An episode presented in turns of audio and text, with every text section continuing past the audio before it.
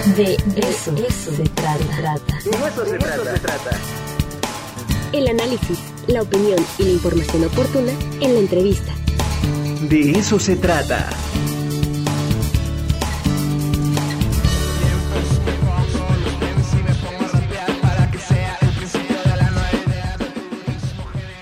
Bueno, pues ya está aquí el doctor Omar.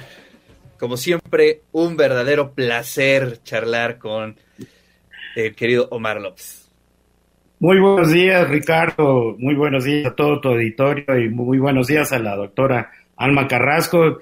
Te aviso que voy a estar eh, eh, presentando la Biblioteca Científica del Ciudadano en este Congreso de Lectura tan importante.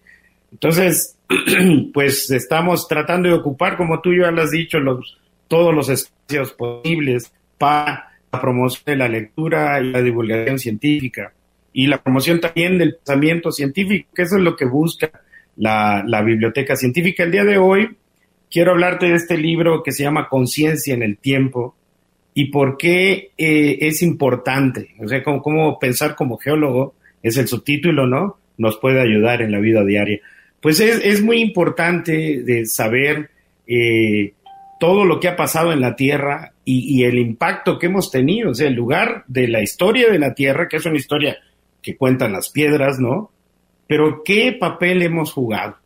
Parece que aquí el héroe o el héroe de esta historia son las cianobacterias que cambiaron la química de la atmósfera de la Tierra.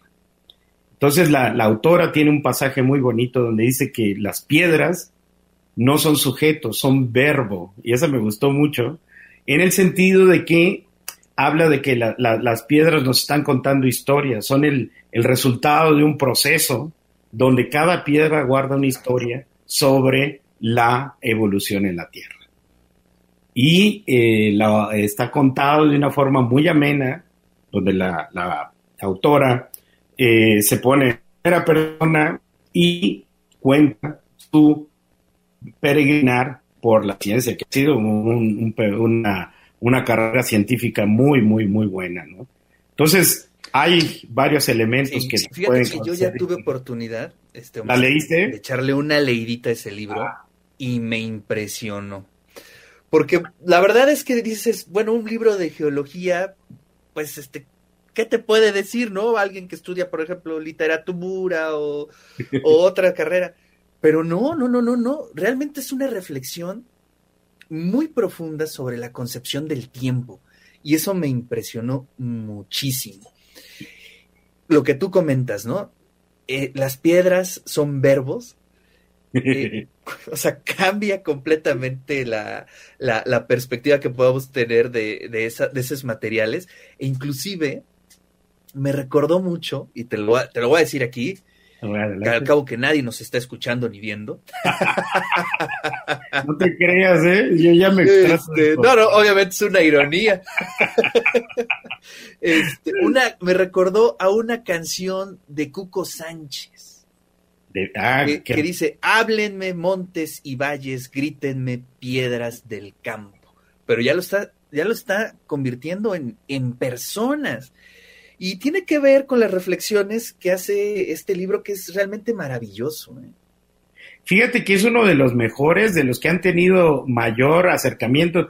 Y fíjate aquí en lo del género, este, Ricardo, que ya lo hemos hablado en otras veces, es de que son las narrativas.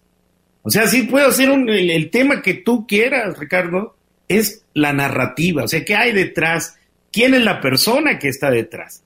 Y aquella te dice que es viuda, que, le ha costado trabajo, pero cómo te va llevando a través de cada paso de entendimiento, ¿no? Y te das cuenta que la Tierra ha tenido varias etapas, que ya hemos tenido cambios climáticos catastróficos, ¿no?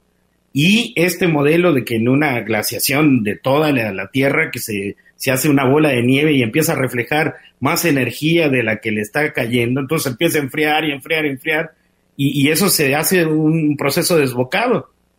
Y otra vez son los seres vivos quien pararon eso. Ahora, cuando llegamos al presente, en esta época, la que tú y yo compartimos y todo el auditorio, ¿no? La, desde la, revolución industrial, y no reconocemos el impacto que estamos teniendo, recuerden que unas bacterias, unos organismos microscópicos, cambiaron la vida sobre la Tierra, por eso respiramos oxígeno, ¿no? Entonces, este libro nos ayuda a entender esto.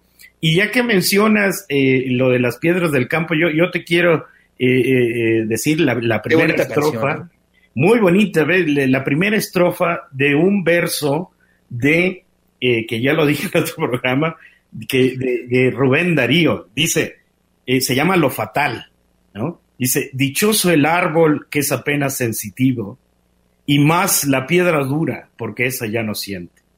Pues no hay dolor más grande que el dolor de ser vivo, ni mayor pesadumbre que la vida consciente. Uh, la dejo.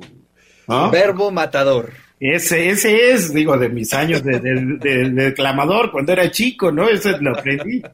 No entendí yo muy bien a Darío, pero fíjate, o sea, ahora que tenemos que ver, le damos ventajas a las piedras, pero luego este libro dice, no, las piedras son testigos de la evolución de este planeta. Oye, y, me gusta mucho, ya una vez para, para, para cerrar, me gusta mucho la reflexión que hace la autora cuando empieza a hablar sobre cómo concebimos, eh, digamos, los avances tecnológicos y cómo ejemplifica el tema de las operaciones o de las cirugías plásticas. ¿no? Cuando dice que es, pues para la mayoría de la gente, pues es algo positivo, cuando en realidad, pues puede ser algo negativo en relación de cómo concebimos el tiempo, la intención de detenerlo, de ir contra el paso de la vida, y más bien como que aprenderlo a entender, ¿no? Pues entenderlo es aceptarlo. Y entonces esto es lo que trata el libro. Y habla de todas las negaciones que hemos tenido, ¿no? Y, es eso, bueno, la vida consciente, ¿no? Como que acabas de decir. O sea, tenemos consciente de que nos vamos, conciencia de que nos vamos a morir. Y eso, yo, o sea, debemos de tener un mecanismo que nos hace vivir con esta certeza, ¿no?